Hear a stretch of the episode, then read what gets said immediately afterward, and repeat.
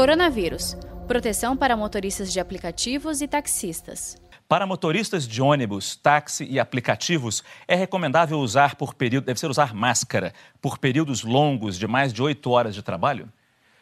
O tempo que ele trabalha é independente. Ele tem que sempre tomar o cuidado de trocar a máscara a cada duas a quatro horas e espirrou, é, por algum motivo molhou a máscara, alguma coisa assim, trocar essa máscara também. Acho que com a luva os cuidados são os mesmos do que com a máscara, né?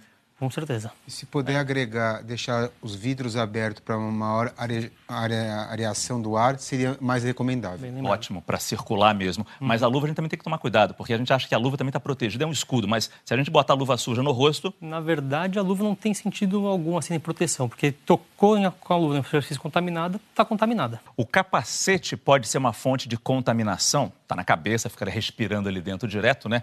Como higienizar o capacete?